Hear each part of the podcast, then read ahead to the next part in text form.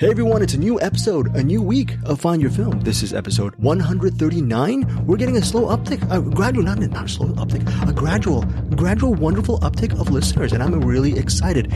I am thinking because it's because after 138, now 100, going into 139 episodes, the quality of our movie podcast is just getting better and better. Bruce Purkey, aka Perk Baby Perk, do you agree with us, this assessment that because our show is getting better, that's why we're getting more listeners, more, not even I'm not going to say followers, but fellow cinephiles who join our Find Your Film community. Is that a good theory? What do you think? I think it's that. It's all the hot takes. It's all the hot Gregs. I mean, all those things are bringing the viewers to the yard. Hot Gregs. Okay. Bruce, aside from being perk baby perk, he's also perk liar perk regarding my sexiness or lack thereof. Eric Holmes, why do you see the uptick of our, of our listeners? As soon as I say that, I'm sure we're only going to get minus five listens this week, but what is your theory or theorem regarding some of the people?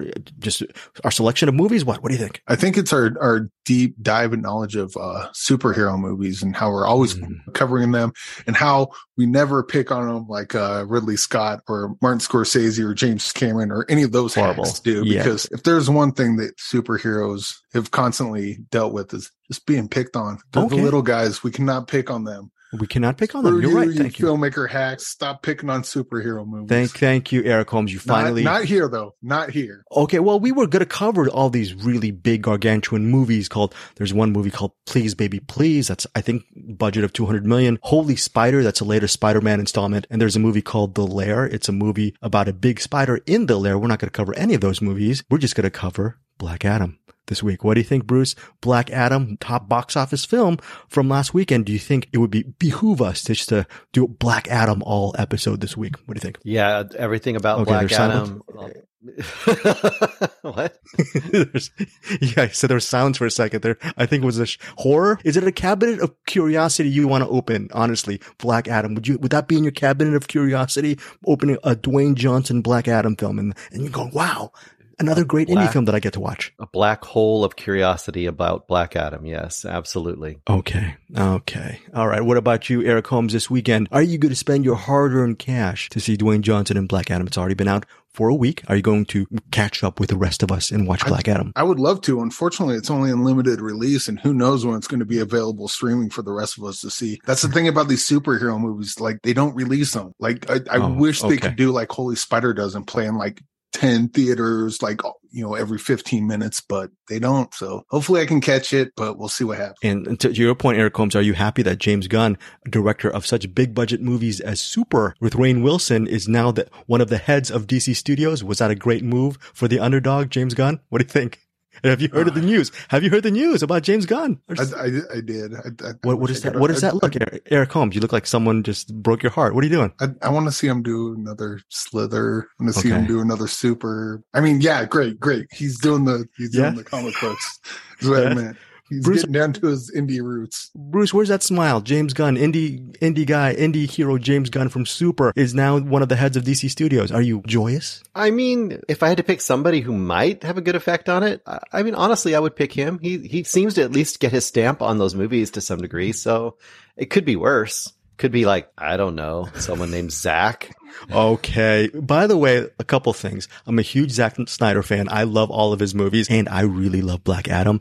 And, and what's, what's interesting is I honestly, I paid money to go see this movie. I will not talk about Black Adam or how much I loved it for this episode. No, we are really going to cover three really interesting indie driven films. Please, baby, please. Holy Spider. The Lair. I don't know, guys. Is that an indie film? Would you call The Lair? Because it's Neil Marshall, The Descent, Eric Holmes. Does it have a little bit of an indie feel because he's not working under a big studio? So do you give him the indie label or not? Yeah, I, I suppose. I mean, the the the whole idea of an indie movie is a low budget, right? Right. So, I yeah, I guess that counts. Okay. Okay. So those are our three featured movies. Bruce, over the last, what are, what is going to be some of your recommendations this week? You're, you're going into GDT world and, and streaming world. What do you got to give for us for some recs this week? Uh, yeah, I, I finally caught up with Barbarian. I believe Eric briefly mentioned it, so we'll briefly mention it again, but we might be able to bounce off each other a little more this time because I think last time he kept it really short, and uh, that's on HBO Max now. And then uh, Netflix just started dropping the episodes, not episodes per se, but the the uh, installments of Guillermo del Toro. I can't say the word Guillermo del Toro's Good. Cabinet of Curiosities. Okay. So you're going to tell us if you liked it or not, and you're going to give us, look, you're a big GDT fan. I think you like almost all of his movies, I'm assuming. The Shape of Water. What is that? Shape of Water? What's a fish movie? I'm a fish. Shape of uh, Water. Shape of Water. Okay. Shape of Overrated. Okay. So what would you, wait, uh, Bruce, you love, you love Shape of Water? Shape of, uh, a semblance of a plot? You, lo- you love that movie? Was that your favorite movie of the year? Won Best Picture that year, if I, if I recall, the lost year of cinema. What, what, did you, did you like that movie? Shape of Water? I liked it. I liked it. I didn't love it, but I liked it. I, I like most of his movies. So a few of them I love. Pan's Labyrinth I love. I think I love, oh, Devil's Backbone. I love that one. I love Devil's Backbone. Eric Holmes, this is the time when you say, Greg, you're completely wrong. Shape of Water is a brilliant movie. Is that, you gonna go in? Yeah, I, I, I like Shape of Water, but I like your uh, Kevin Nealon. What was it, Subconscious Man or whatever they I don't know what, this. I don't know what you're talking about. Shape of Water sucks, but I really enjoyed this movie very much. Shape of Water, but you really love. Was that one of your best films of the year? Shape of Water. Even though me and Anderson did not like Shape of Water this year, I th- uh, that year I think Bruce said he liked it. He didn't love it. He liked it. He liked it. Did you love Shape of Water, fish movie? That doesn't make sense. Did you like that movie a lot? What? Yeah, yeah, it, it wasn't my favorite of that year, but uh, like that, I know it was on a bunch of lists, and I wasn't sad about it. Okay. Was it on your list, Bruce? That your ship of Water was that one of your maybe top ten if you recall? No, it was not. No, no, it's not. Okay. Maybe. I hope one of these movies will be on your list this year. There's a movie called Holy Spider. I'm not going to bury the lead. I'm, I'm done burying the lead. There's a bone of contention and frustration. Is this movie Holy Spider? It only shows as far as this recording Friday, October 28th in New York. The following week on Nove- the week of November 4th, 4th, it is showing in LA. But this is one of these movies. Eric Holmes and Bruce are, they're both excited about this film. Hopefully there will be good enough word of mouth. There was going to be a, lot of critical acclaim for this movie called Holy Spider. It is inspired by a true story. It centers on a female journalist named Rahimi, played by Zar Amir Ebrahimi. And let me just say one thing. Zar Amir Ebrahimi, she's fantastic in this movie. She won the Best Actress award over the Cannes Film, Cannes Film Festival. So there's a lot of awards momentum running with Holy Spider. So she travels to, from Tehran to the Iranian holy city of Mashhad, and she's investigating a serial killer who murders prostitutes within a square within, the city. And what happens with this is she's trying to find the serial killer. You think after at least several women have been killed, okay, and it's a big, real tragedy, calamity, but for some reason she is not getting a ton of help from the police force or even the her col- a fellow journalist in the area. So it seems that this journalist, Rahimi, she's waging a one person war to a one person battle journey to find this actual killer. And um, obviously, as you, as the narrative progresses, she will do whatever it takes to make sure this serial killer, who I believe is dubbed the moniker of the film, Holy Spider, she wants to make sure that he is caught. It is written and directed by acclaimed filmmaker Ali Abbasi, the filmmaker behind Border, a movie that I believe Bruce Purkey saw several years ago. This is a movie that I feel I, I should have seen several years ago as well after watching. I believe it might still be streaming on Hulu. I could be wrong, but this guy, Ali Abbasi, is fantastic. And this movie, high marks all around. Big barrier to entry, though, regarding this film is it is a serial killer, and you actually get to see you not you don't get to see him. You see him actually strangle several women. There is a, there is a ton of violence in this movie. Whether it is excessive or not, that will be your own. I don't think it's excessive. I think it's true to life, and it was. I'm glad that it was shown.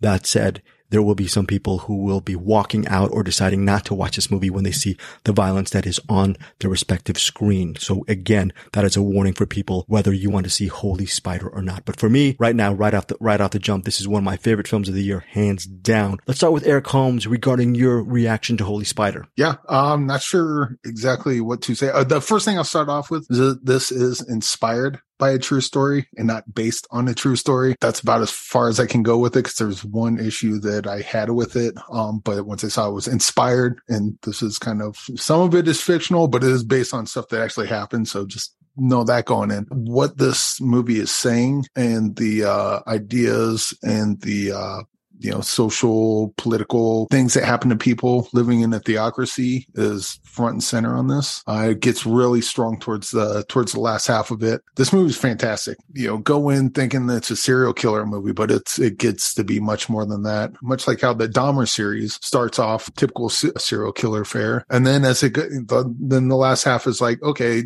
set the table. Now here's what this is really about. Holy Spider does uh, kind of a similar thing, and it doesn't like a fraction of the time and very well. Uh, I was listening to the the film vault, and Anderson was saying like this thing should be up for all the awards, and I, I can't disagree with that. This thing's fucking fantastic. I really hope that this movie like gets some sort of traction or something because not only is it an, uh, it's a great movie, but it's saying things that I think need to be said and that that certainly don't get said in movies a lot, let alone just in regular discourse. Uh, there's a lot of important uh, ideas and uncoverings going on in this beyond just the serial killer stuff. Because the serial killer stuff, that's just a catalyst of what the bigger overall problem of the area is. And yeah, yeah Holy Spider is fucking fantastic. So there's a lot of layers. There's all these themes that you were mentioning, Eric, with all these, there's a lot of things to cover in Holy Spider. With all that to cover, Bruce, do you still think that this movie works as just a pure entertainment thriller on a superficial level, or did you just find so much more to, to glean from Holy Spider? I think it does work on, if you want to take it on the superficial level, I think it does work as that too, because it has a level of, uh, I guess you could say on that level, it is sort of a cat and mouse movie to some degree, because you have the reporter Rahimi. Yeah. Uh, Rahimi basically trying to figure out who this guy is and how to catch him when it seems like the world isn't that interested in trying to catch him. And then on filmmaker side of things, I would say what's really great about this too, we were talking about, he was talking about uh, Dahmer and similarly, this does some really interesting things. So for example, the pre-title sequence, and by the way, that title sequence comes out and it's just, it just puts you in an epic moment. Like you're just like, wow, this movie is going to be something.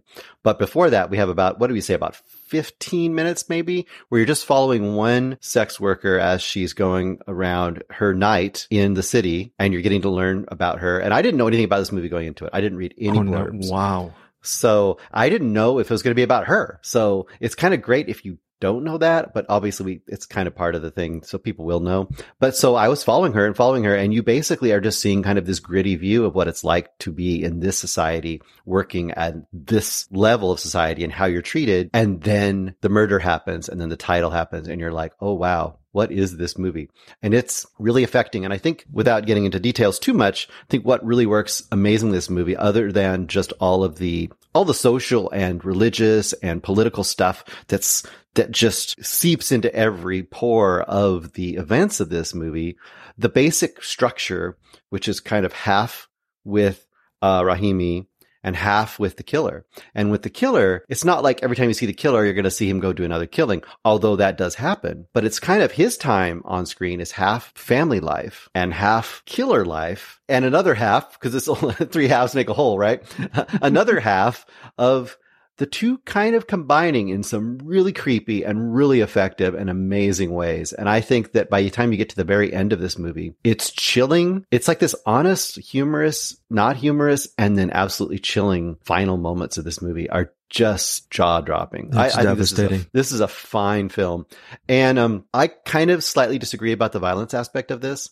I don't think this movie is really that violent compared to what we see as just popular entertainment. It seems more violent because the way it's unflinching and the way it's couched and making these real people. So, I mean, they're not obviously, but you care. They're not just cipher victims in a slasher movie. So it has a different effect on you. So the violence might seem more affecting to people or more disturbing to people because of that. And I think that's to its benefit. I mean, that's what it's trying to do. It's not just being fun. It's not just being exciting or thrilling. This is got a lot more going on in it. But like you said, or like you asked, it does work on that surface level as well. So I think it, it's just a great movie. We have to mention Mehdi Bajestani. I believe mm-hmm. I'm pronouncing his name correctly. He plays Saeed, the serial, yep. serial killer. He's also a family man. He's frustrated because of the, the politics of the area. He's, he believes he's actually doing a good thing, cleaning right. the streets from this criminal element, right? Or they're, they're not, they're pretty much demons to him, devils and whatnot. And this is, this, this investigates so many different things, but I just hope that a lot of people will go in. Hopefully it's like a storefront window. You get the window shoppers. If you just say, this is going to be a, a first rate entertaining thriller, by the City of Your Pants thriller. You get them in and then they get so much bang for their respective buck, in, in my opinion. Holy Spider. But yeah, look, the, the violence can be seen in different ways. It's just so realistic. Obviously, it's, it's a good thing to warn people. Hopefully the people, cinephiles can, if they can't stomach the scenes, understandably so, they can maybe close their eyes, look away, and then continue watching the movie because this movie has a lot to say. Eric Holmes, before we started recording this interview, wanted to do a spoiler of Holy Spider, and I think down the road, whether it's today or da- or maybe down the road, we'll we'll talk about the ending of Holy Spider, which Bruce mentions is is pretty much pretty devastating as well. I don't see any weaknesses regarding Holy Spider? Eric Holmes, do you, Bruce, do you see any flaws, any things you want to nitpick at? There's one, but we would have to wait for spoilers. Oh, okay. Um, and, and, it's not, it has nothing to do with the uh, quality of the movie or where the movie goes. It was uh, just kind of a choice that I thought was weird. But to explain that, I would have to do spoilers and I don't want to do that now. So maybe later on down the road. But regardless, this movie's fantastic. And any hangups I have about it uh, is far outweighed by the rest of the movie. I am a critic. I'm a CCA voter. I'm a critic, Critics Choice member. Okay. And I'm a voter. I, I am definitely going to push hard for Zar Amir Ebrahimi as a best actress nomination. I hope she gets nominated. I also hope Mehdi Bajestani gets a nomination in a, in the supporting character, supporting uh, category. I think he's fantastic in this movie. And this is actually one of my favorite films of the year. Just, it's hard to say favorite because of the subject matter. It is such a hard hitting film, but for me, Holy Spider right off the top, five star. I was going to say five star banger, but five, yeah, definitely five star, five star rating for me regarding Holy Spider. Let's go to you, Eric Holmes, your rating on this film. Yeah, it's, it's also five stars. Uh, this thing just does everything, just nails everything. And it's, uh, yeah, I, I don't know what to say. I, I hope that, I hope this movie does. And, and similar to The Long Walk, this movie and Long Walk, I think are just two fantastic movies that hopefully come award time. Uh, these will be in the conversation, much like Parasite was, which is another fantastic movie. So yeah, you mentioned The Long Walk and you mentioned Holy Spider. These are movies that it's like you, you go in the earth and you find some kind of gem or something. It's just yeah. a great find. And yeah, Zara Amir Ebrahimi, I've never seen her in anything before. She just, and she's also has a magnetic presence. I want to see her in everything down the road right now. And I hope she gets all the acclaim and awards like she did over at Cannes. Bruce Purkey, your rating on Holy Spider. I am right with you. Five stars. Wow. Five stars from Bruce Purkey. Five stars all around for Holy Spider. Again, it hits New York theaters this Friday, October 28th, and it hits LA on November 4th. It is not fair currently because I want it to be playing in as many theaters as possible. I guess one of the ways we can do it is with our small podcast. We could just bang on the drum and just really promote how awesome Holy Spider is. We'd love to hear what you guys think of this movie when it hits, whether it's streaming for you or in your local theaters. I personally think if, if it's in your local theaters, please go out and see this movie. As much as I like Black Adam, Black Adam makes a lot, a lot of money. And if you have some, I'm just saying, if you have one, one choice or the other, this is on a surface level, a worthwhile thriller, but you're going to get a lot more from this than just the entertaining thriller. So that is Holy Spider. It, it's such an amazing film. What's up, list nerds? Force 5 is a show about movie related top 5 lists, hosted by me, Blacklist screenwriter and ex video store cinephile Jason Kleberg. I have a new guest on each week, and the guest gets to pick the topic. Past guests have included film directors, screenwriters, actors, critics, comedians, rappers, artists, and other podcasters. Love or hate our picks, you're guaranteed to walk away thinking, what would be on my list? Search Force 5 wherever you get your pods or head to force5podcast.com. Next up is, I don't know, this is a movie that I was, I'm a huge Andrea Riseborough fan. And Bruce, you were the first person to see this. Did you know that it was going to be a, a co- is it, do you find this movie, what is it called? Please Baby Please? Is it, is this a, a coherent movie for you or is it an experimental film? is it an art film? Did we actually watch it? Yes. And, yes, it is. Okay. I, did we watch it or did we dream this movie in our head? What, what, what is this? What, yes. Know? Yes, we did that too. Okay, I'm gonna try to explain the plot. I guess it's called Please Baby Please, or or it's like a nut. Oh, or, or that, don't hurt yourself trying to do that, great. oh, don't try to don't hurt myself. Oh, you know what? I I like to hurt myself. I do all these weird things to myself. so, anyways, Please Baby Please. The plot line behind this it centers on a young couple they're moving into a seedier neighborhood. They, it's an apartment. So Susie is one, is the beautiful woman, young woman, played by Andrea Riseborough, and Arthur is played by Harry Melling. I'm assuming her husband is sort of a writer, artist, boho type. And they're a really cute couple. As they're walking towards the apartment, they see a, a gang a gang who looks like they they stepped out of a Stephen Sondheim musical, West Side Story. They and they they witness this gang killing a couple right across the street. And the killing occurs right in front of their apartment building. And this gang, this cut, gang of cutthroats, they tell them, Hey, where do you live? If you don't tell us, basically they're inferring, if you don't tell us where, where you live, you're going to be the next victim. So they give, they tell them exactly where they live in the apartment. So now these, uh, these cutthroats, these criminals, they have sort of a blackmailing kind of leverage over them. And the rest of the movie deals how, centers on how this couple, this young couple deals with the gang and ingratiates themselves among these these members. That is the premise of Please Baby Please. Again, it, it there is a dreamlike quality to this 19, it's called the 1950s campy romp, campy romp through the Lower East Side. The director is Ann, Amanda Kramer. It's a very stylized film. If you like movies like John Waters, if you're a fan of maybe noirs or musicals or Panavision, the vision of movies from yesteryear, you might actually get a lot from Please Baby Please on um, on a surface level. Now, I wonder if there's a lot more to it than possible. If, if this is actually a worthwhile experience to watch. Please Baby Please, very stylized, very interesting, very visionary, very incoherent at times, intendedly so. Bruce, does this movie work for you? Surprisingly, it does. I did not expect this movie to work for me. In fact, I th- watched part of the trailer and I thought, no, this isn't going to be for me because it has that kind of stagey quality. It doesn't look like you know, natural, naturalistic world. It looks like, like you said, it looks like, you know, West Side, Dayglow West Side story with, uh, characters from a John Waters movie instead of the snakes and the sharks and uh it uh, snake snakes? Sharks and the what are they? What is J- the jets and the sharks. Jets thank you. Yeah. when you're a jet not a snake but whatever. Well when you're a jet you're a jet all the way right? So. But these are the young gents. Uh there's also a whole bunch of gender stuff in here and sexuality stuff in here. This movie is one of those things where it's a super flavorful flavorful plate of food for you it's a very colorful and well displayed plate of food, but when you taste it, it may not be for you. And I'm, there's going to be a ton of people when we give our ratings on this. And if we rate it, whether we suggest it, uh, go in very, very gently because some people are going to say, what is wrong with you? Why did you like this movie? And I don't know why I like this movie other than it, uh, it has a lot of things that it just worked for me in a really weird way. There's something about there's assuredness of tone that I love about this director and the work here. She, I don't know if the pronouns are she, but I'm going to say she, uh, she knows what she wants to present and is really consistent about how it's presented. And it's just like you said, it's kind of this um, grindhouse, dream logic, musical,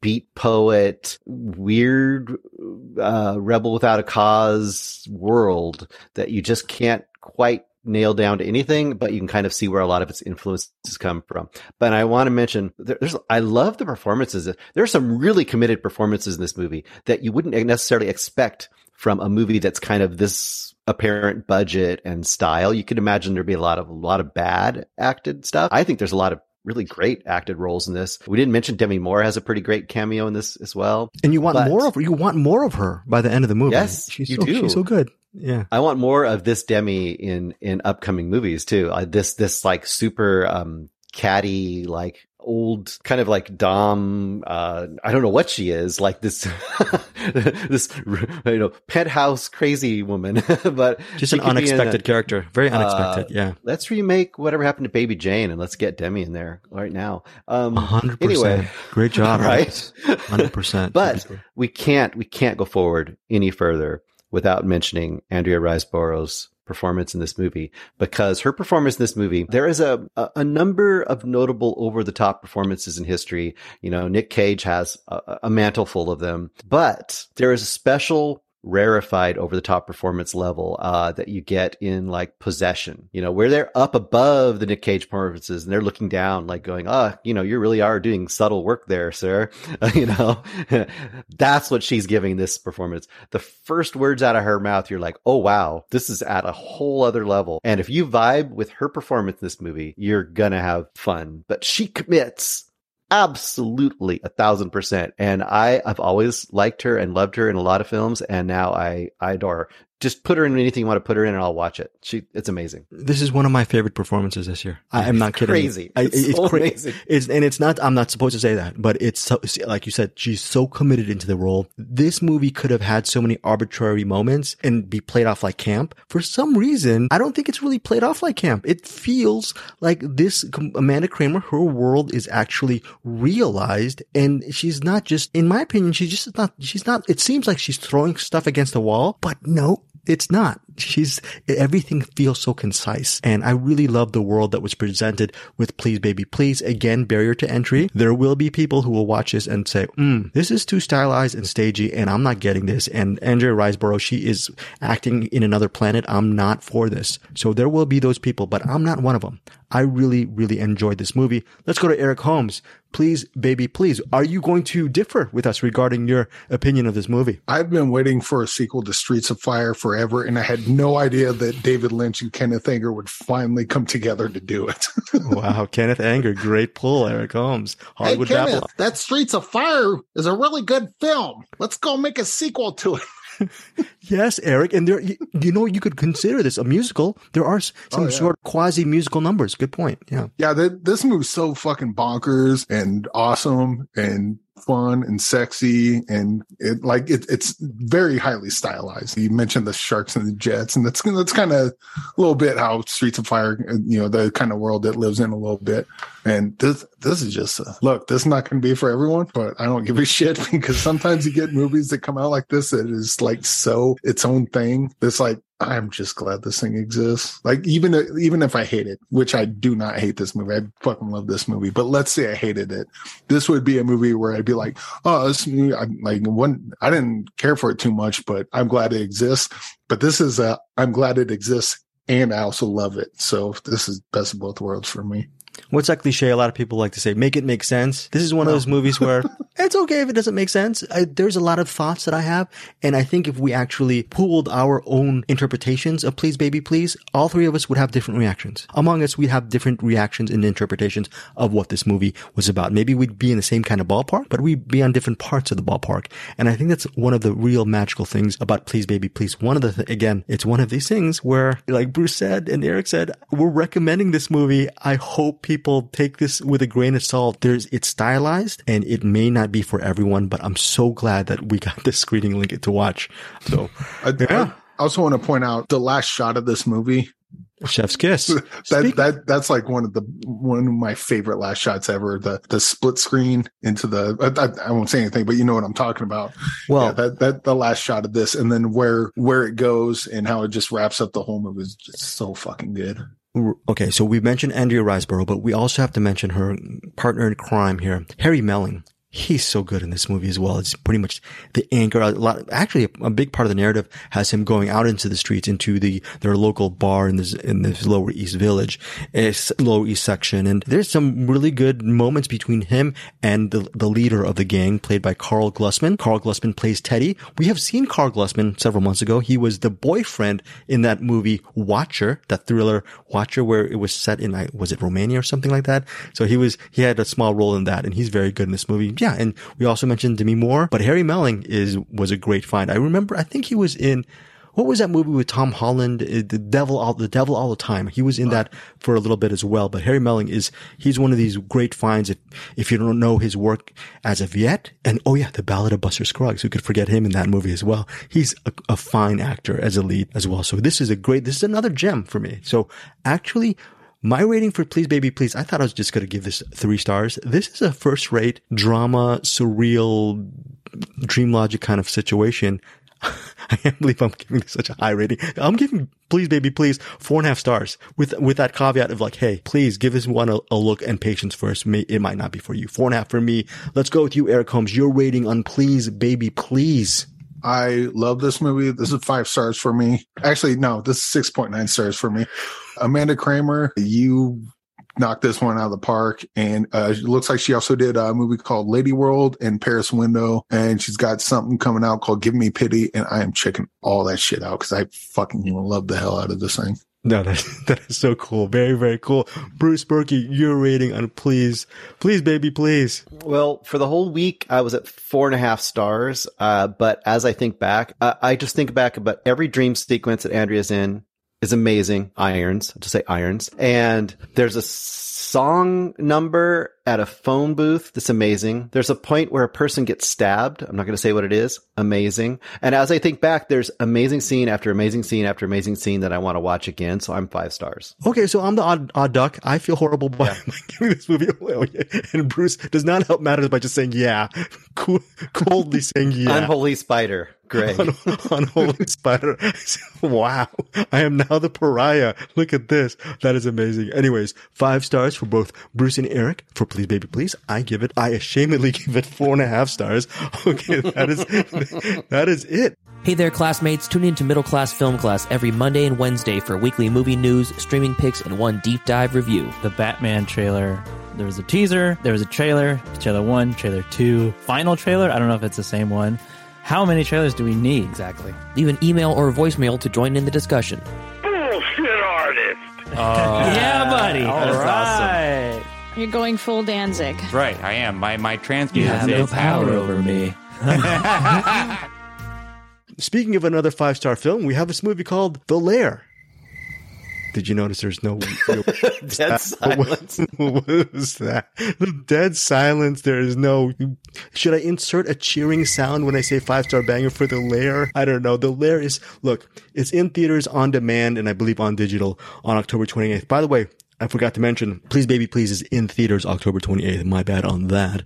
But The Lair, on demand, digital, in theaters Friday. This is something, this is a movie I may disagree with, with Eric Holmes and Bruce Perk. It's directed by the Descent filmmaker, Neil Marshall, and it's headlined by, I'm trying to think, it's headlined by Charlotte Kirk. She is a lead in this movie. I believe she was the lead in Neil Marshall's previous movie. I think it was called The Reckoning. But anyways. Also co-wrote it. and she's also the co very good Erica. She's also the co-writer. She and Neil wrote this movie. And here is the plot line: When Royal Air Force pilot Lieutenant Kate Sinclair, again played by Charlotte Kirk, is shot down over Afghanistan, she finds refuge in an abandoned underground bunker where deadly man-made biological weapons, half human, half alien. I think that's a spoiler, but that's a plot synopsis. There, what what can we say? Uh, Where half human, half alien are awakened within this bunker. That is the plot. It also stars Jonathan Howard and Jamie Bamber. You might know Jamie Bamber from his work in Battlestar Galactica. The running time is 97 minutes. I'm gonna reserve my judgment on the lair. I don't know what Eric and Bruce think. Will think I thought about the lair. Let's start with Bruce Purkey. Your thoughts on Neil Marshall's latest film, The Lair.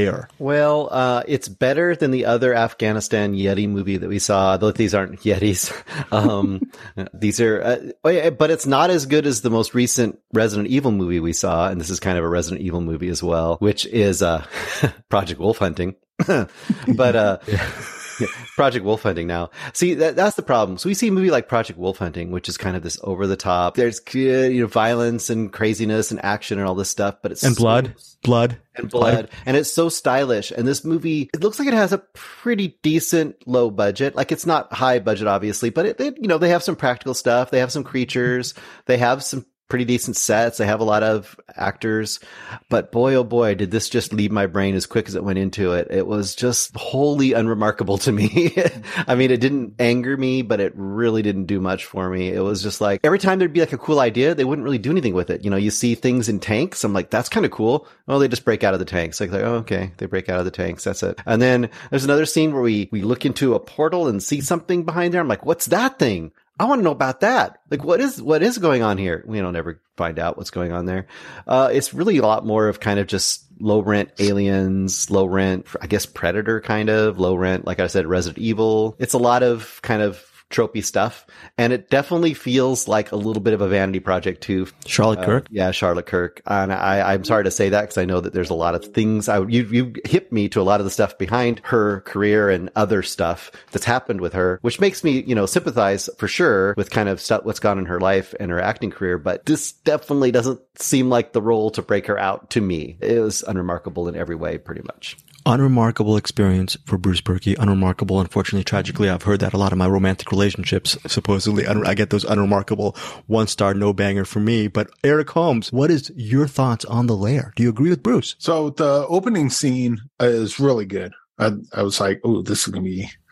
Right, we're we're getting back to Dog Soldiers, Neil Marshall. We're getting back to the, the Descent, Neil Marshall. Right. Her, her Okay. plane gets shot down. Okay. In the beginning. And then it has her. Yeah, and then they go in the they go in the lair, and you know it's, it's all kind of creepy. I thought they were going to stay in there the whole time, and I kind of wish they did. They went back there. What whatever things happened. This movie probably could use a, su- a script supervisor, um, because there's a part where uh they're all shooting guns, and they're like, "I'm out." I'm out. I'm out. And one person left's like, Oh, I keep, I keep extra ammo on me.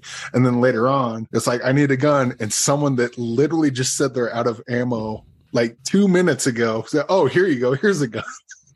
So like they, they have stuff like that that don't quite track. There's like a lot of, lot of problems, like, you know, just really simple problems as far as like the writing and continuity goes, but I didn't really care. this movie's so kind of silly and stupid that I'm just kind of like, oh, cool. We're in a, we're in an underground bunker and we're to run around and shoot these Resident Evil things. And I just kind of went with it. I do agree with Bruce. It's not quite as good as Project Wolf Hunting because I think that's a little more thoughtful in terms of shoring up all those loose ends that are so rampant in the lair. But I just had a lot of fun with the lair. Hey, look, if uh, people are allowed to uh, watch superhero movies and forgive them all their eccentricities and mistakes and everything, oh, and, and, you know, it doesn't have to be perfect. It's just a superhero movie. Well, you know what? It doesn't have to be perfect. It's just an underground. Uh, Resident Evil movie. And that's kind of where I'm at with that. You know, it's not a, not a good movie, but I had fun with it. So that's why I'm going three star banger on this. Three star banger. Wow. Bruce, what is your rating on the lair? Uh, I can't quite go there. I'm going to say two star. Two stars. Also Bruce. fair. Also fair.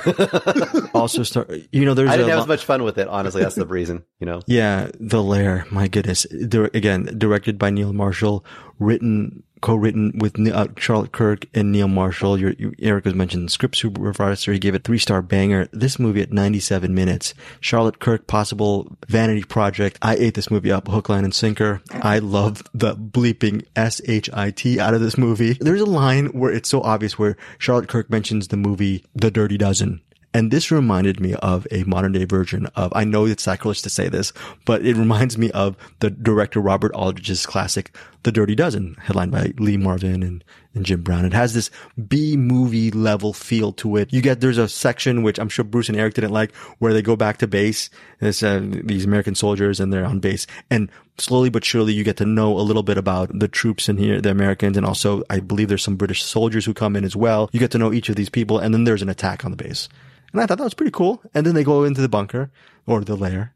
And I thought that was pretty cool too. So I think just to be honest, I had a great time. I, I don't know. Maybe, maybe I'm in the minority with the lair. I had a really good time. I, I was fine with Charlotte Kirk at the end. There is a, without giving too much away, there is possibilities, and I don't think it'll happen. There is possibilities for a follow up to the lair, a continuation of the story. I would love that. I would love a continuation of the lair. I like the story. I like the people who were involved in this. I, I think Charlotte Kirk is really good in this. Jonathan Howard's good as well. Jamie Bamber, chewing the scenery as the, as the guy, the guy with the eye patch. I, I think this is, he's really good in this. Oh, okay. He's doing an accent. He's sporting an accent. I don't know. It's a, southern accent. And I don't know. I, I, I just had a good time watching this movie. Again, listeners, you may castigate me or get really, really mad at me for saying how much, how much I love the, the lair. Two stars for Bruce. Eric Holmes gives gives it a three star banger. I give this movie four and a half stars. I was crazy about the lair. I know about Bruce. Wait, wait, wait, wait, wait, wait. Four and a half stars. You gave this the same rating as Please Baby Please. I'm just yes. checking in with you there. Uh, look, folks, please, baby, please, please, listeners. Taste, yeah, please, listeners, please go see the lair. so that's what I you know our uh, our our uh, yes, star sir. rating is already fucked up as it is, probably mostly due to me, and oh, I apologize for that. I, no, no, don't apologize. But Actually, I take I, it back. I, I, would like to I would like to propose a new star rating specifically for this movie instead what? of three star banger, B movie banger. B movie banger. yes, this is a yes. Bruce, sorry. I just want to say, Greg. I think you might be the only person that would give both because I have a really strong hunch that people that love the lair will not love please baby please yeah. and vice versa. Yes. Yeah. Yeah, I can see that. Yes, you're you're right. It's two different. and look, my tastes are all, all are all over the place for some reason. Look, and again, this is going to get really bad reactions from Eric and Bruce. I still have not seen the, the Descent, so I know probably I'd give the Descent five stars just based on the principle of that being Neil, supposedly Neil Marshall's best movie. But I'm liking what I've seen, uh, what I've seen from the lair. Eric Holmes mentioned one of Marshall's previous movies, Dog Soldier, uh, Dog Soldiers. After watching this, I want to see more of Marshall's work. That said, Bruce, are you a fan of Marshall's work or is The Descent that one movie of his that you really, really liked? I believe other movies he did. I think he did a movie called Centurion. I think Dog Soldiers, uh, The Reckoning, uh, Doomsday. Yeah, Doomsday. Yeah, I think, yeah. I think to me, uh, Dog Soldiers is his best. The Descent is second best. And then Doomsday, I think could be a three star banger some in some worlds because it's really weird and crazy too. For me, I think I find that more fun than this movie, but I think they're equally equal quality. so Yeah. I don't think I've seen anything else other than The Lair. Why Neil Marshall? He has a huge, he has a not I I wouldn't say huge fan base, but a select group really love his films. Why is that? Is it because of that descent aesthetic that he puts in his movies, or do you guys have a, I, a I pulse? think he got a lot of goodwill with Dog Soldier and Descent. And then I know for me after after Doomsday, like I saw Doomsday, I liked it, I didn't love it. And then I think Centurion came after that and I kind of fell off. But then he was doing a bunch of TV. Like he's been doing TV. Like I think he worked on Hannibal. And Hannibal, like if you've never seen the TV show Hannibal, holy shit, that mo- that TV show's awesome. Okay, And of course they cancel it because that's what they do. The TV doesn't know how to end itself. It just cancels mid midstream. But yeah, when I saw that uh, Neil Marshall had a new one, and I think that might have might have informed like a lot of my enjoyment of this because I, I was just like on board to love a Neil Marshall movie again. yes. And so I was just like, oh, just get, oh yeah, that, that, that doesn't make sense, but it's okay. You're my son and I love you. you'll, you'll be good. So I, I, I was, I was very kind of this movie, but I, I still had a great time. So I really didn't care. Last but not least, okay, again, Eric, three star banger, Bruce, two stars, and me, four and a half stars for the layers in theaters, digital, and on demand, October 28th, Friday, October 28th. Now let's get to our recommendations of this week, and they're brought to you, sponsored by Bruce Purkey. This advertisement is sponsored by Bruce Purkey. Perk, baby Perk, what do you got for us this week, Bruce? Well, the first one is a, a little bit of a rewind because if I remember correctly, and I think uh, Eric's going to hop out on this one, I think he did a very, very quick like speed round uh, mention of Barbarian. And if I remember correctly, he liked like 90% of it. And that the ending like really annoyed him or annoyed him. That's kind of my memory of it. Uh, I just wanted to say because I'd been waiting to see this in the movie theater and I ended up picking Pearl instead. And then I was happy to see this came out pretty quickly onto HBO Max this week. So I kind of put it out there so everyone had a chance to see it that didn't get to see it because I know it's been getting a lot of buzz, but I'm guessing a lot of people didn't catch it in the theater. That being said, um, I'm kind of right in the same boat with Eric. I would totally recommend this movie, but the very, I would say like the last maybe five minutes, maybe eight minutes or something like, Like 10 that. 10, Yeah, 15, something like that. there. Basically, when a, when a, t- uh, a tower appears, it does some things that feel to me absolutely like the writer or the director, writer and director, I guess. Uh, was that, uh, Zach, Zach Cregger? Krager? Yeah. Almost, I feel like the studio said, nope, you can't end it that way. You have to end it this way. It feels like they were forced because there is a level of commitment that just is absolutely undercut by the very finale of this movie. But that being said, totally fun watch. I'll give the very, very quick premise. The premise is kind of similar to, uh, the earlier movie this year. Uh, what was it? Cow, also known as whatever that movie was called, where they wake up in the morning and the Oh. boyfriend's gone. Yeah, I know what you're talking. I forgot Yeah. Cow. We'll just call it Cow. Yeah. But basically, yeah, the this the woman shows up uh, in this movie. The woman Tess, played by Georgina Campbell, she shows up and finds uh, Pennywise is already in her Airbnb, and she hesitantly decides to spend time with him as a cohabitant of this Airbnb since it's double booked. And then very quickly she discovers that the basement is a little more than she expected it to be. And I'll kind of leave it at that. And this movie takes a lot of twists and turns. People, other actors show up. Uh, the one very notable one has shown up that I won't say who it is, but a lot of people have talked about it. And I would say this is one of those twisty turny thriller slash horror movies that really pays off in a lot of ways until that very final thing. And I can still love it. I just pretend like that didn't happen. That's basically where I come down. You pretend it doesn't happen, Eric. Do you pretend that ending doesn't happen as well, or do you do you actually know that it happened and you really a- a- actually have some regret regarding? I mean, there's a little bit of strikes that you're throwing on I Barbarian think because of I think the I think Barbarian's really good. And I just saw this, like the why it's called Barbarian. So they're from Barbary. they're barbarians. Clever. Anyway, um, I think the uh, the script supervisor for Barbarian uh, left in the last 15 minutes, and the script survivor from the lair like came in and took over for, for the that's but funny. it, it's just it's so well written and then it's like that last 10 15 minutes of, like things happen where it's like wait he, he's got a gun use it wait that how how'd they fall on top of him yes, that annoyed me so much. That annoyed me so much. It's like oh that oh is they so. oh oh they called the cops and they showed up a week later and they're not even makes gonna no at oh oh you're the same person that's been here a week and you look disheveled nothing to see here. We're moving on. It's like that. There's so many things that happen in that last 15 minutes that just make me want to pull my hair out and go. They're, they're the same people write the first part of this because it doesn't seem like it doesn't seem that way. Okay, Yeah, cool. yeah. Bruce, what was your rating on Barbarian? I think I come down four stars. I mean, this could have been like a instant classic, but I think it's marred by that ending. But once again, fun watch. It's streaming. If you have HBO Max, which a lot of people do, it's a simple, easy to find movie and you'll enjoy your time with it. I think overall. Eric, do you concur? Maybe four stars for you? Uh, yeah, I, I don't know if I gave it a star rating before, but four star, three and a half, four stars, I think is about right.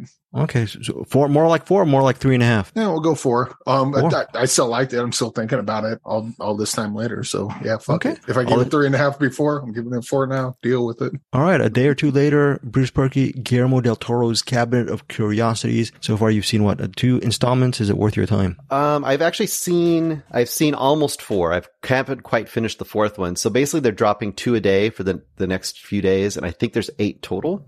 So basically the way to look at this is it's kind of like Guillermo del Toro is kind of like the horror host. He comes out and introduces each, or kind of like Night Gallery. If you ever saw Night Gallery, he kind of comes out and introduces each story. And then there's some artifact or something that kind of fits in with the story. And then that story is directed by a different director. So, but the cool thing about this is it's got a decent budget. They give a lot of care to it. It looks beautiful. Every episode looks beautiful. And you get to see about an hour of a singular story. So basically an extended short or a very short movie. Each one is its own thing directed by some kind of notable genre director, which is cool. And just to give you a quick little, uh, subplot here of not subplot, but a little a listing, just so you know. So the first one, Lot 36, directed by Guillermo Navarro, who is basically the the cinematographer for pretty much all of the greatest works by Del Toro. So his is kind of a directing role for him. That stars Tim Blake Nelson.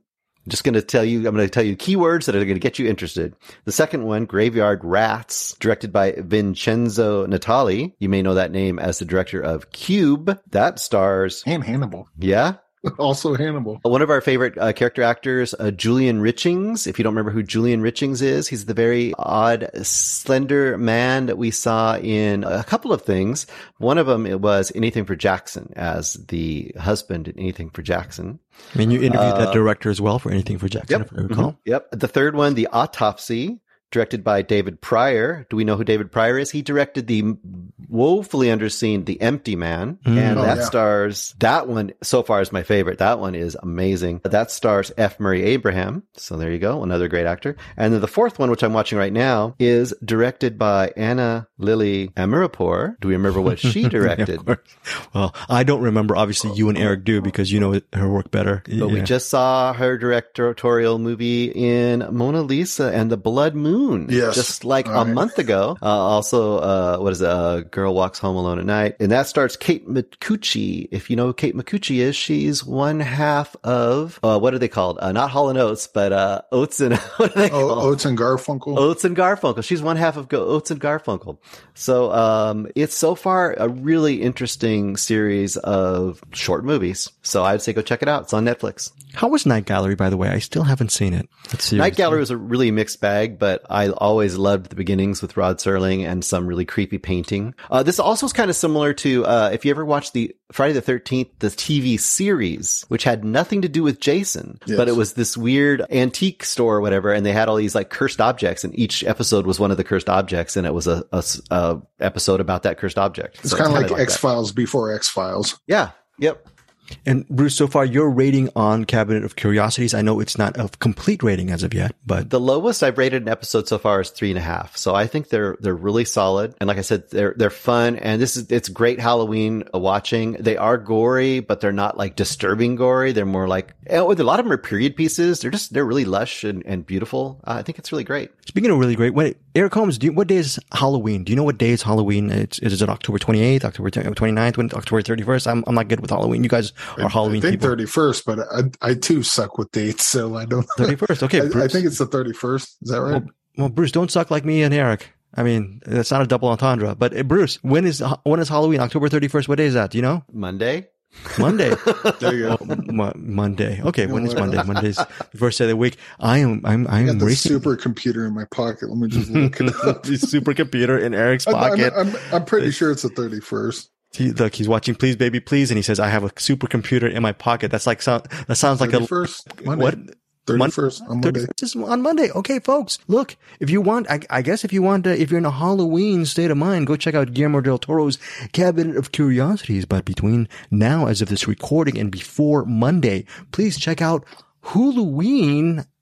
Bite size Halloween, bite size Halloween. There's a whole bunch of shorts out. I still have to actually download a whole bunch of interviews, like 25 to 30, maybe 50 interviews that Eric Holmes did with the filmmakers behind the third season of what is it called? Bite size what? Eric Holmes, bite size. Bite size Halloween. Bite Size Halloween. We will be po- posting this on our Find Your Film feed. I'm gonna make, I'm gonna work hard to get this. We're gonna have this episode out, but check out if you want to actually on Hulu watch a whole bunch of really interesting shorts. Did you like all of these shorts that you checked out? What what would people glean from these bite sized shorts? That, that, yeah, that, they're, it's the most amount of shorts I've seen in, an anthology. And it's probably the most solid, I think. Cause like, That's- even though, even the worst one is still really good. In fact, I think just anthologies in general have been getting better. I, I think the, whoever's been putting them together, I, I don't know what's been in the water, but it seems that whoever puts them together has done a lot more curating, which I think is maybe the reason. I, Okay, no so, so you're saying unbiasedly, these bite-sized Halloween shorts on Hulu are the be- are among, among, or not the best collection of an- shorts you've seen Uh, anthology. ju- just as far as like as far as quality throughout, there's going to be some people that are more into this kind of horror, so they'll lean more towards this short. Um, there's some that lean more towards this kind of horror, so you know they'll like that a little more. You know, but it runs the gamut of just you want to talk about diversity. It's not just diversity of filmmakers, diversity of ideas, and there's so many different takes on different aspects of horror and all this. It's Okay. pretty quite amazing. Bite Size Halloween Shorts, season three, Eric Holmes interviewed, I think almost all of them, or if not all of the filmmakers behind season three. I have been delinquent in posting this on our feed. I will be posting it shortly. Okay. So, you know, I'm, Eric's doing all the work for Find Your Film and, uh, Bruce and I, we're, we're doing, we just want to take our little siestas, right, Bruce? Yeah. Yeah. You're, you're doing, yeah. Yeah, just taking naps, man. No, no, no. you, you, I'm kidding, Bruce. You don't take naps. Bruce is uh, he's full time uh, work. I'm not saying Eric, you don't do uh, work full time, but you know what? Actually, I'm just the laziest out of the whole bunch. That's the reason why I'm I'm going to blame myself on the bite sized stuff. You're going to get it very soon in a couple of days. So check that out. Tell us what you think of these shorts, and then also tell us what you think of GDT's latest collection anthology, Cabinet of Curiosities, on Netflix. Or you know what? Forget everything we said and just watch Black Adam because that's where the way the world is working, right? Black Adam. Maybe they're just not going to listen to It's going to be the little movie that could. little movie that could. Hey, my plea to Bruce Purkey is, hey, I had a good time at Black Adam. Does that convince you to actually go out and spend your hard-earned money to go see it this weekend? After all the years you've known me, Bruce, and I would recommend you go see Black Adam. Would you? There's a lot of silence. A lot of silence there. I don't want to. Okay. Okay. Well, here you have is really good at telling you to fuck off with his uh, eyes. Uh, oh, he has those F me eyes. Now, would you, on one hand, It helps that I wrote "fuck off" on my eyelids, so I can just close my eyes and okay, one hand we have Black Adam, which I liked. On the other hand, we have a movie. It's based on the memoirs of Tobias Wolff. It's a movie called This Boy's Life. This is our What's in the Box pick. But before we we do the What's in the Box pick, okay, and all that stuff in the spotlight, we have to do some skin beating from Pete Abeda. He, the owner of two tortoises. What does he do? What does he do every week for our show? Eric Holmes. Hey, yo, Pete, drop that beat. Who's in the box? Oh, what's in the box? You lie! No! What's in the fucking box? All right, this boy's life. It was my silly idea for what's in the box. We're not doing director spotlight as of this moment. That when we do these box things, that all three of us would have to watch the movie. So that means I had to watch this boy's life from 1993. Whose choice was this, Bruce? Was it? Did you put this boy's life in the box, or did you, Eric? Who put this boy's life in the box? Do you remember? I don't remember. It, if I, it wasn't me. If I had to guess, uh, this seems like uh, it has my brother Steve's fingerprints on it. I don't know if it was him that put it in there, but if he Why- did, it wouldn't surprise me. Okay, why? Why? What is it about Steve that is it because he really loves this boy's life? Again, released in 1993, runs an hour and 55 minutes. Why, why is it? Uh, he does, and he also loves. uh He also loves DiCaprio, and Hmm. so this is uh, this is a movie that gets quoted often around the house, Hmm. Oh, qu- mostly by him because I haven't seen it nearly as many times as he has, but I, I still dig it quite a bit.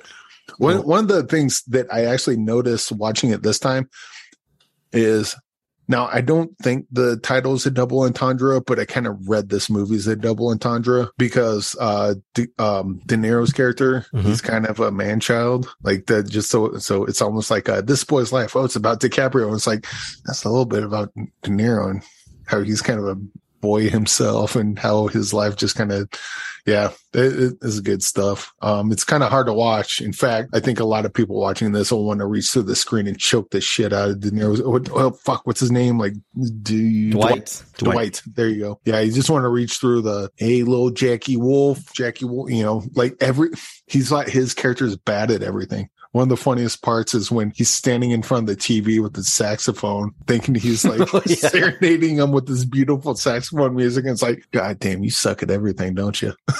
Right. So this movie, it's based on seriously, it's based on Tobias Tobias Wolff's childhood. Okay, and it's based on his memoirs, This Boy's Life. The person playing Tobias Wolff, aka Toby, is Leonardo DiCaprio, and he, his mother is El- Ellen Barkin. The movie starts off with them just moving from place to place. What his mother likes to do is. Look, no, no dad in the picture. She she'll set up shop in a city, and they'll see whether they like the city or or not. And if they don't like the city, they can just leave. There's one section in, early in the movie where they. Do you remember what they were trying to find? They were trying. They were hunting for something in a certain. uranium, I think it was. They were they were yeah looking for they were going to become uranium hunters in some city. I don't know if it was Seattle or one of the cities, and they just Lake stopped City. Salt Lake City. So they go to Salt Lake City for what happens to be maybe an hour, and they just decide, hey, we're not gonna we're actually not gonna live here. Let's go let's go find someplace else. So that someplace else eventually is they set up shop in this. What city do they? I don't even know what city that they set up. I I just what Bruce. Oh, Concrete, Washington, which I lived about uh, less than an hour from for a good chunk of my life. Oh, Concrete, Washington. Okay. Very, very good. Concrete, Washington is where Dwight lives. What, I don't even know what his job is. He's played by Robert De Niro. And what happens is Dwight strikes up a relationship with Carolyn. Carolyn is the mother of Toby. Again, uh, Ellen Barkin plays Carolyn. And the rest of the movie deals with how Toby, he's a little bit of a delinquent because he just needs a little bit of discipline, but he's like just any other person kind of growing up. He's smoking. He thinks he's James Dean or Marlon Brando from Streetcar Named Desire. He's, he's going through a rebellious phase. That's fine, fine and dandy, but it's not so fine when your stepdad or your the father figure is Dwight, played by Robert De Niro, very abusive person. So there's a lot of abusive things that happen in this movie. This movie also stars Eliza Dushku, who plays Pearl, his stepsister, and she's pretty funny. Also Carla Gu- Gugino, Gugino, she's also his stepsister. Sister, she plays Norma. His buddy, uh, Leo Leo DiCaprio's buddy, Tobey Maguire, has a short, very, a cameo in this movie as one of Toby's friends, and Chris Cooper also has a relative cameo as one of Caroline's early love interests. So, Bruce, this boy's life is this a movie that you we, you watched years ago and and uh, you just rewatched again? Nope, I've never watched this movie before, so this Oh. this might have been I might have put this in the the box. Yeah, it's one of those movies that kind of just I knew about it. It was kind of on the corners of everything, and I just never had got around to watching it. So I'm glad I got to finally watch it. It's a really good kind of examination of what male. Uh, ego and power and like especially in that era kind of the dream of the of the 50s and what family life was versus the reality which was probably a lot more like this for a lot of people where you have like like uh, Eric said you have this this violent man child who sees anybody doing anything that he can't do as well as a you know affront to his manhood and he acts out in these very petty and cruel, emotionally cruel and physically cruel ways. I think this movie, of course, as most people probably have noted, lives and dies on the two central performances, you know, De Niro and DiCaprio, and they both embody it and do fantastic jobs. I don't I'm trying to think back now. I don't think DiCaprio's ever done a better performance than this uh, that I can think of. He might have done equally good performances, but I don't think he's done a better performance than this. This is a pretty damn great performance. I believe this was uh, the movie that got DiCaprio on Scorsese's radar Yeah. because uh, De Niro worked with him. It's like, hey, you got to check out this kid. He's pretty good. And then Yep. that, that this was the uh, kind of like with uh, Fear is what put Mark Wahlberg on P.T. Anderson's radar for Boogie Nights. This was kind of Yeah. this was kind of DiCaprio's coming out party, so to speak. It, it seems like it. Uh, and as far as that goes, this is a pretty great kind of uh, family human drama, and it's very compelling, I think, and a little, like you said, a little hard to watch in parts. This is a really, really easy, easy watch for two hours, I think, because it's very engaging characters and stuff. I had a weird experience though with this movie because I watched it after Please Baby Please, and the whole time I was imagining this movie directed by Amanda Kramer. The whole time. the whole time.